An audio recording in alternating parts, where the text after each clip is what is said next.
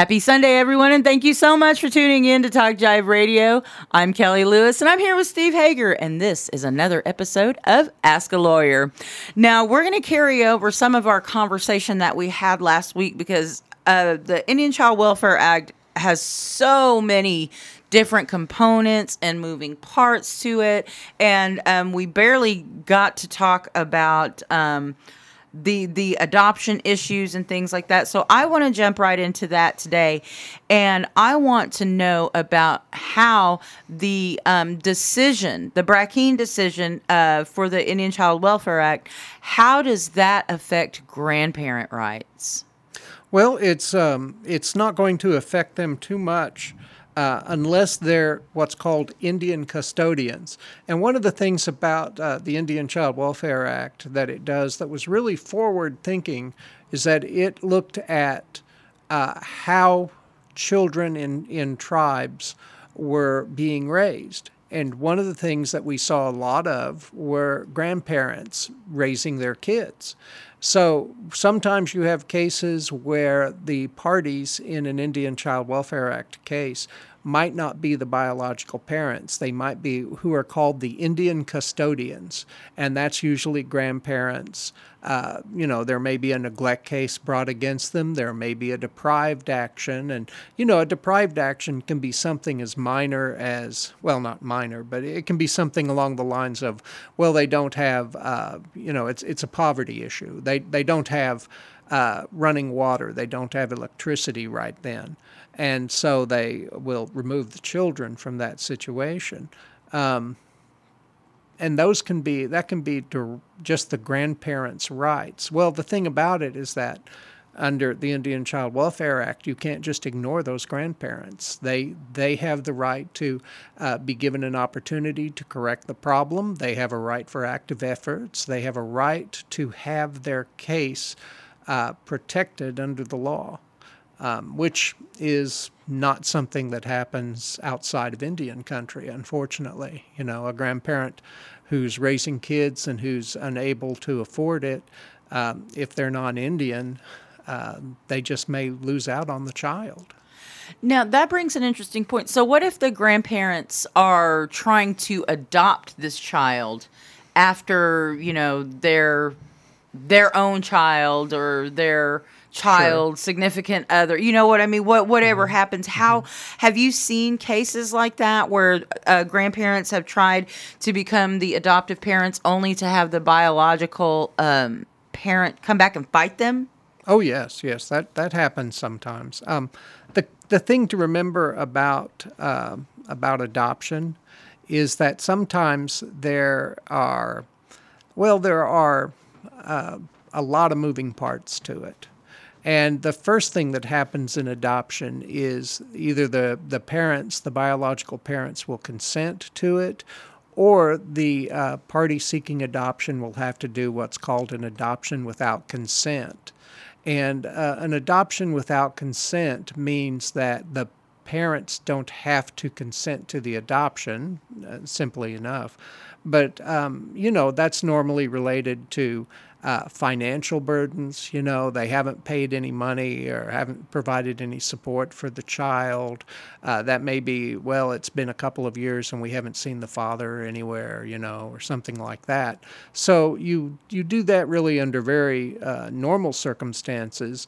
Uh, you would do an AWOC if the parents refuse to uh, refuse to consent or or if the parents are just nowhere to be found. Um, and of course, the thing to remember too is that if you're uh, if you're the grandparents and you're raising uh, you're raising a child, um, you probably want to do this adoption in tribal court. And the reason why you'd want to do it in tribal court is because the Indian Child Welfare Act has a lot of protections for the parents, even if uh, the grandparents are the ones raising the case. That's that's called um, you know the the party. Um, you know, the party in this situation may be a private party. It may be the grandparents, not the state, but still you have to give the protections of the Indian Child Welfare Act, which are, are very specific notice requirements. There's a provision uh, that says you have to provide active efforts to the parents. Now, I, I've always believed that active efforts under ICWA kind of depends on how uh, you know on, on, who the party is and, and how they're proceeding. Um, you know, uh, for a guardianship, for example, you know, active efforts may be the grandparent saying, you know, you've you've got to go to rehab, you've got to get your your drug addiction taken care of. I'll take you, or something along those lines.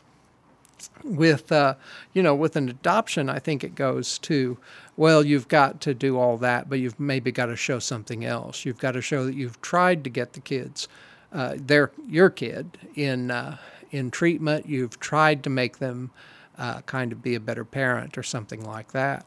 Well, the thing about the Indian Child Welfare Act is that it only applies to state courts. So in tribal courts, uh, the tribal court will have its own code, it, its own laws for adoption, and usually those laws uh, do not include these types of protections. So it's usually easier for a tribal grandparent to adopt a child in state court, or in, I'm sorry, in tribal court than it is in state court. You know. Now, does that involve some sort of termination of parental rights? Well, if the parent is consenting to the adoption. I'm, I'm not talking about just you know I'm not yeah. talking I'm talking about just uh, the the dire situation that we were talking about like the sure. without consent, and then does that involve like the parent just either being completely absent or uh, worst something like worst that. cases yes. abusive, uh-huh. um, or or just you know in, in, disengaged i guess? Yeah in any adoption there's going to be a, eventually there's going to be a termination of parental rights. That usually comes at the final adoption hearing. Um, you're so you're going to have a, a point where the order says that uh, you know these uh, the the adoptive parents are going to be the parents, and that means that the rights of the biological parents are no longer there. So yeah, there there's eventually a termination, but weirdly enough, it's not at the point uh, with that first hearing I talked about, and the that's, AWOC yeah, hearing. That's what no. I was kind of wondering yeah. is if you know how how how does that turn back and and and if a a parent's rights are terminated at what point are they ter- are they ever terminated before the child is placed in foster care or with another family do you, you see what i'm mm-hmm. saying like yes, is yes. is it just like okay well we had to the state or um, you know one of the tribes had to remove a child from a home and you know they just the the tribe you know it was just like horribly abusive or something like that and then it goes through tribal court and the tribal court decides this parent can't have this kid sure, back. Sure. Do they terminate the rights then, or does that have to? Do they have to go through the system and be placed in different things like that before the parental rights are terminated? Well, there's there's actually a couple of different things there in that in that uh, question. Um, the first the first statement is something called heinous and shocking. And if you have a situation where a, a child has been put into, a, you know, a bad situation with sexual abuse mm. or or physical abuse, you know, um, uh, in that case, the courts call that heinous and shocking. And so you don't have to give them the protections, the active efforts, or anything. It's it's something so far out of reach that you know you can never ever address it. Uh, there's a case in Oklahoma where the the court found uh, heinous and shocking sufficient to uh, waive the protections of the Indian Child Welfare Act because you had a mother who was given back her children and then uh, she allowed the person who had sexually abused them to move back in with her. And the court said, well, we're, we're not going to offer her protections again because she's already shown that she won't uh, protect the children. Um, so they, they, in that case, uh, ruled against heinous and shock, or ruled against the Indian Child Welfare Act being applicated. They cre- uh, they created what was called a judicial exception for it. Uh, and that's been chosen uh, by several states as a process. And tribal courts also have that too. There's there's a point where you can say we we can't offer protections or we, we can't protect the child if we return them to these parents. And um, sometimes that happens after they've been given a service plan and after they've been given a chance to do it, uh, you know, to work the plan and to try to, to be solid with it. But every once in a while, you have a case where it's just so uh, significant. You know, for example, uh, you know, the murder of a sibling. Uh, you have a, a, parent who has uh, who has uh, killed another child.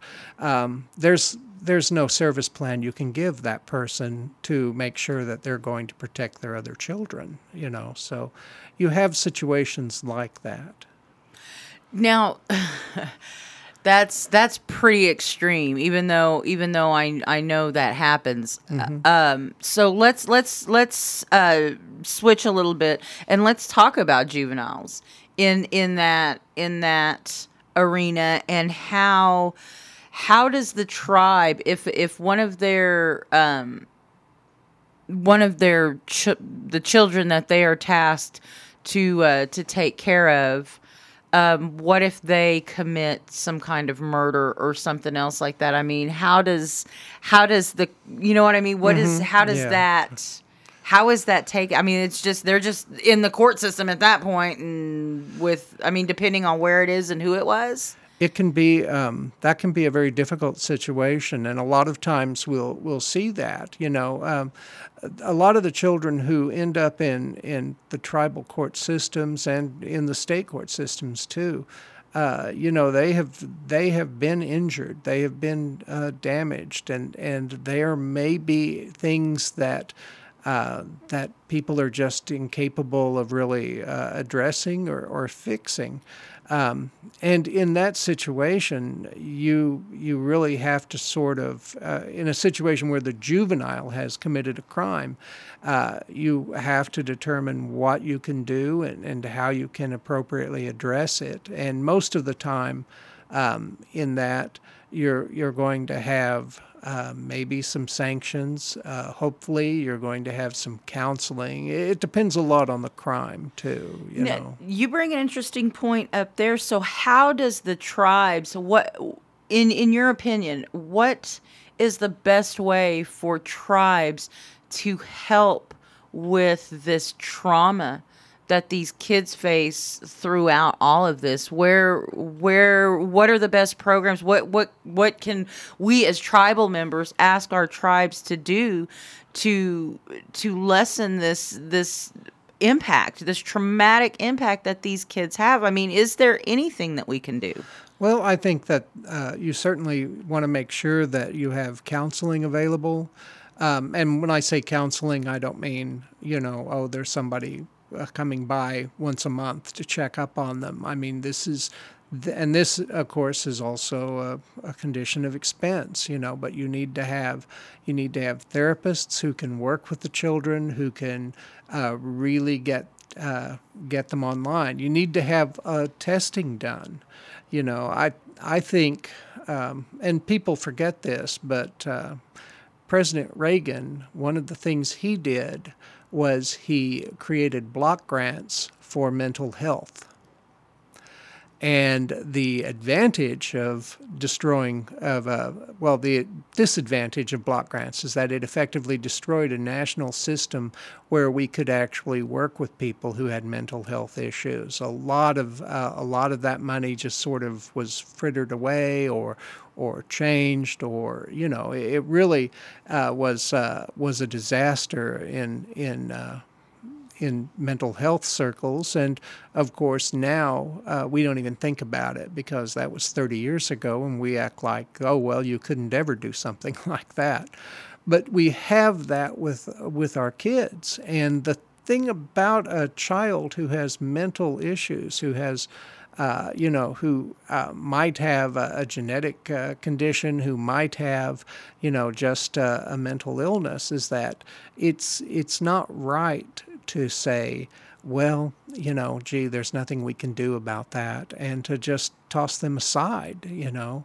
Um, and the tribes are uh, generally pretty good about not giving up.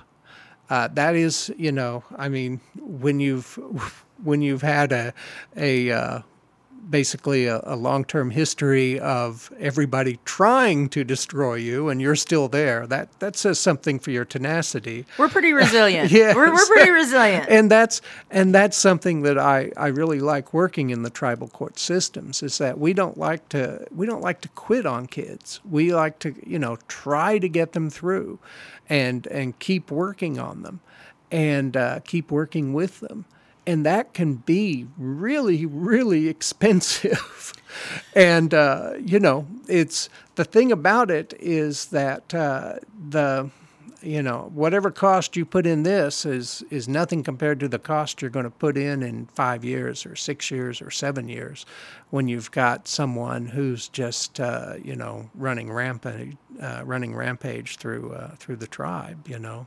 It's uh, it's a lot better to to get them while they're young, and to try to uh, try to make the situation as as well as as they can be. And you know, I, I just my my thought is always how many kids have have gone through the state systems and and just been sort of uh, you know sort of shuffled off to the side and and who uh, you know, who didn't get the treatment that they needed or anything. Well, how many of those kids now are are in jail or in prison or dead? You know, or dead, uh, or you know, on the street being homeless. You know, um, it's it's worth it to spend the money now so you don't have to spend the money later. Um, and you know that's that's a very interesting point. And and you know it's it's like it's like uh, we we had talked about before. You would think that just overall and i'm not just talking about tribes i'm just talking about overall that we would prioritize you know helping our kids through their trauma because that trauma i mean as an adult as an adult it continues to have an impact on you. And so and I can't even imagine my childhood wasn't as traumatic as a lot of people's, but there was there were still traumatic events, and those still continue to to to affect the way that I do things. And so they're they're and you know I'm from Anadarko. Mm-hmm, mm-hmm. They're because it is so mm-hmm. native centric and because of this warrior mentality, mental health issues were just not even discussed not well, even acknowledged. And so now we're in this this new era of of having to ad, not only not only to address mental health but to even admit that those issues are there. And especially with older Indians, a lot of them still don't want to really accept that this is a thing, a diagnosable thing, and it's just, well, get over it and you know pick yourself up and dust yourself off and do what i did and it's like wait a minute it doesn't have to be that way anymore that's i mean i, I that's well said um, i i just think that uh, it's it, you know when i grew up when i was a kid you know we could uh, we could ride our bikes all over town. You know, uh, we didn't have phones. We didn't, you know, we were basically just, we were just uh, wherever you know wherever we were is where we were you know. And it was a very different world than it is now. And i think there's a lot of uh, possibly uh, an unhealthy uh, desire to return to that because you know time is uh, time moves forward. And uh, we have to address the situation that we have, and not not everybody understands or recognizes that it's a good idea to you know do what we can for people and that maybe the old, uh, you know, the old uh, saying when I was, you know, when I was a kid, if uh, you got hit with a baseball, uh, the reaction was, well, rub some dirt on it. I still don't know what rubbing dirt on it really did, but you know, um, you know, now I think somebody might actually say, well, maybe we should make sure that your arm isn't fractured from the baseball, you know, Right. something like that, uh, you know, and and we do have that situation where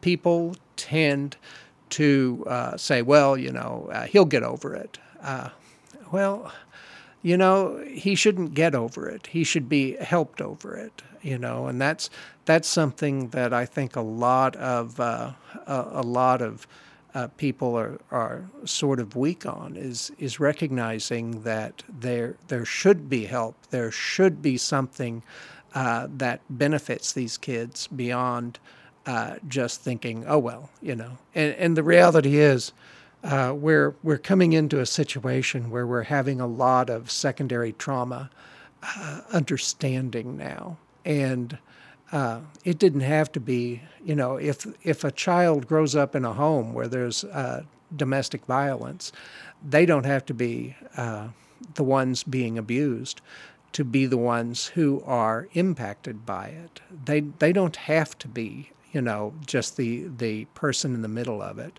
Uh, and we don't really talk about that. We don't really address that a lot of times, but we need to. And that's something that, that kids really, uh, you know, I mean, I, uh, when I'm guardian ad litem of a child, the first thing I ask is, well, are they seeing a therapist?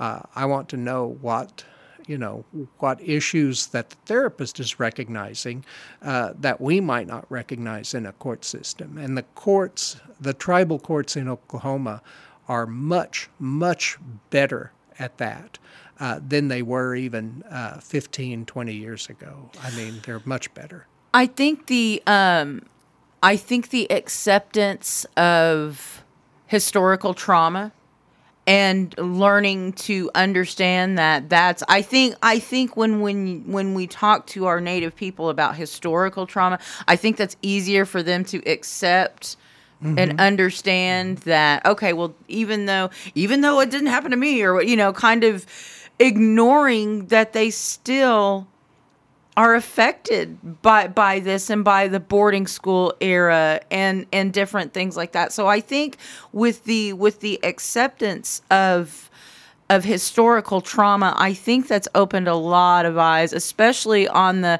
on the tribal side. And, and within the programmatic side of the tribes, mm-hmm. I think oh, by yeah. learning, I think by learning more about historical trauma, and that gives us a better sense of of understanding what our native kids are going through. Because not only is this happening to them in the present moment, in this this you know unfortunate abuse or, or whatever that's going on, not only is that affecting them now, everything that's happened in the past is is continuing to affect them for generations of how they're being raised and how or not being raised. Well, or, and- or and so treated big, and yeah. and you know it all it's all tied to that It's a it's it's such a, a big issue, and and a lot of times I think people just go, well, there's nothing we can do about this. But but you know it it. And it is hard, but it's we've got to start somewhere. We we have to address these issues because we're not going to. Uh, it's not going to get better if we just act like they're they're not really there. you I know. think I think it's really important to start the conversation.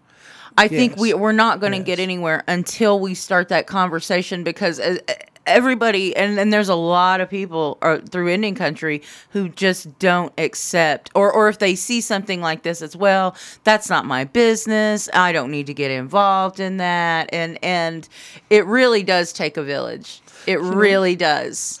And you know that's that's kind of an interesting thing is that we don't um, we don't really talk about it and we don't really address it, but but we need to. We really need to start addressing this. I think something else that we haven't addressed enough in Indian country is elder abuse. I think elder abuse is way more rampant than we even want to acknowledge And I say that I say that sitting here mm-hmm. wanting to turn a blind eye to it and think, well, that's not happening in my community. But oh, oh, I'm in I'm from Anadarko. It's happening. It's happening here in Chickasha. It's happening mm-hmm. in every community. And with that, talk about something we don't talk about is elder know, abuse. and that's and that's something that happens in in I mean that's not just in the community that's in the family and we we don't like to talk about that because it's it's ours it's personal.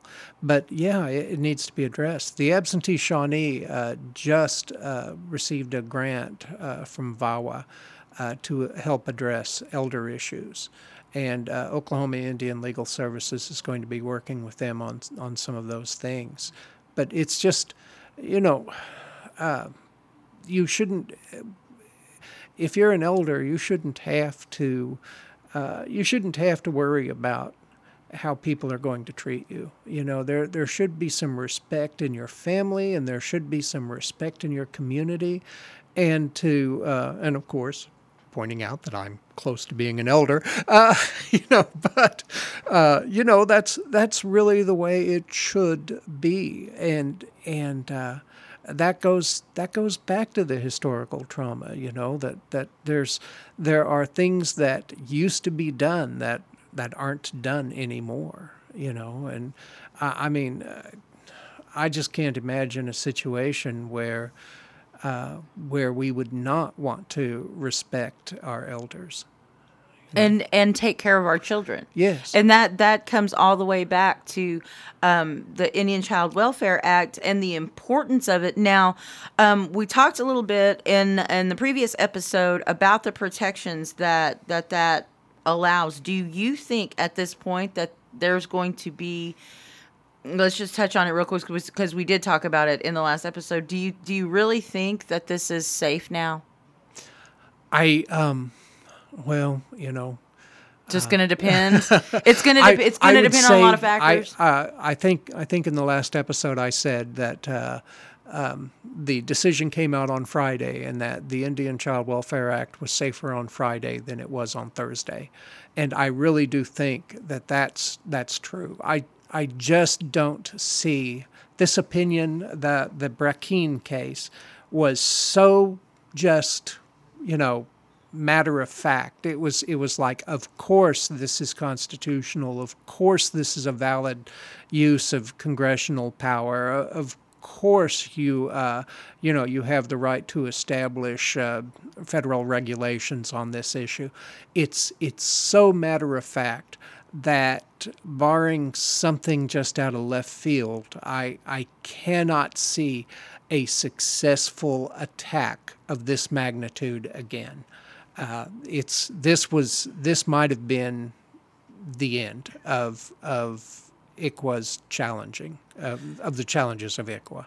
That's that's really great because you know here in Indian country we we need to have all the controls in place to be able to protect our young people and and just you know verbiage matters. The the wording of this matters. We know how important that is. And a lot of times i feel like when when things work against tribes it's one or two little words in there that you know what i mean? That that turn the tide. And it's like ooh if that word just wasn't in there.